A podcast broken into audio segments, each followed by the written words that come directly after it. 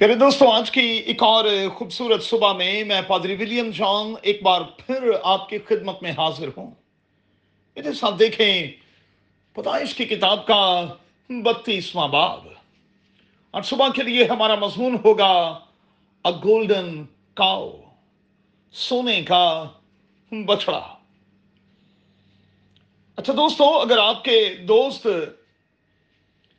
آپ کو پریشرائز کریں آپ کو مجبور کریں اور حالات بھی ایسے بن جائیں، تو پھر آپ کیا کریں گے؟ کیا زندہ خدا کو چھوڑ کر اپنے گھڑے ہوئے دیوتا کی پرستش شروع کر دیں گے؟ ہارون تو یہی دلیل دے رہا ہے کہ میں نے جو کچھ کیا عوام کے کہنے پر کیا۔ انہوں نے مجھے پریشرائز کیا، انہوں نے مجھے مجبور کیا، تو میں نے یہ سب کچھ کیا۔ دیکھیے، پیدائش کی کتاب کا بتیسواں باب اور اس کی بائیسویں اور تیئیسویں آیت۔ لکھا ہے کہ خدا نے اس بات کا فوری طور پر نوٹس لیا۔ اور موسا کو کہا کہ دیکھ، یہ قوم، یہ گردن کش لوگ کیا کر رہے ہیں؟ اب میں ان کو چھوڑوں گا نہیں، میں ان کو بھسم کر دوں گا۔ مگر موسا درمیان میں آ گیا، صحیح لیڈر ہونے کا حق ادا کیا۔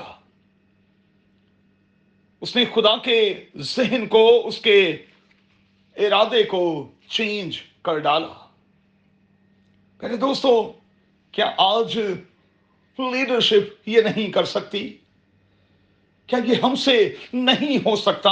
اگر جواب ہے کہ نہیں، تو پھر اس کی وجہ کیا ہے؟ لیڈرز کا کام کیا ہے؟ لوگوں کی جو خدا نے ان کو دیے ہیں ٹیک کیئر کرنا۔ کیا میں اور آپ ایسا کر رہے ہیں؟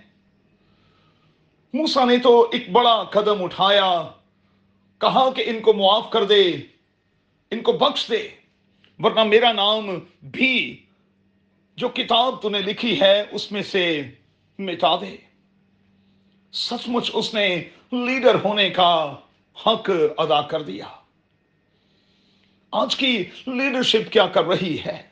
عوام مر رہے ہیں اور لیڈرز اپنی گاڑیوں میں، اپنے گھروں میں آرام فرما رہے ہیں۔ یاد رہے کہ خدا ایک ایک زندگی کا حساب لے گا۔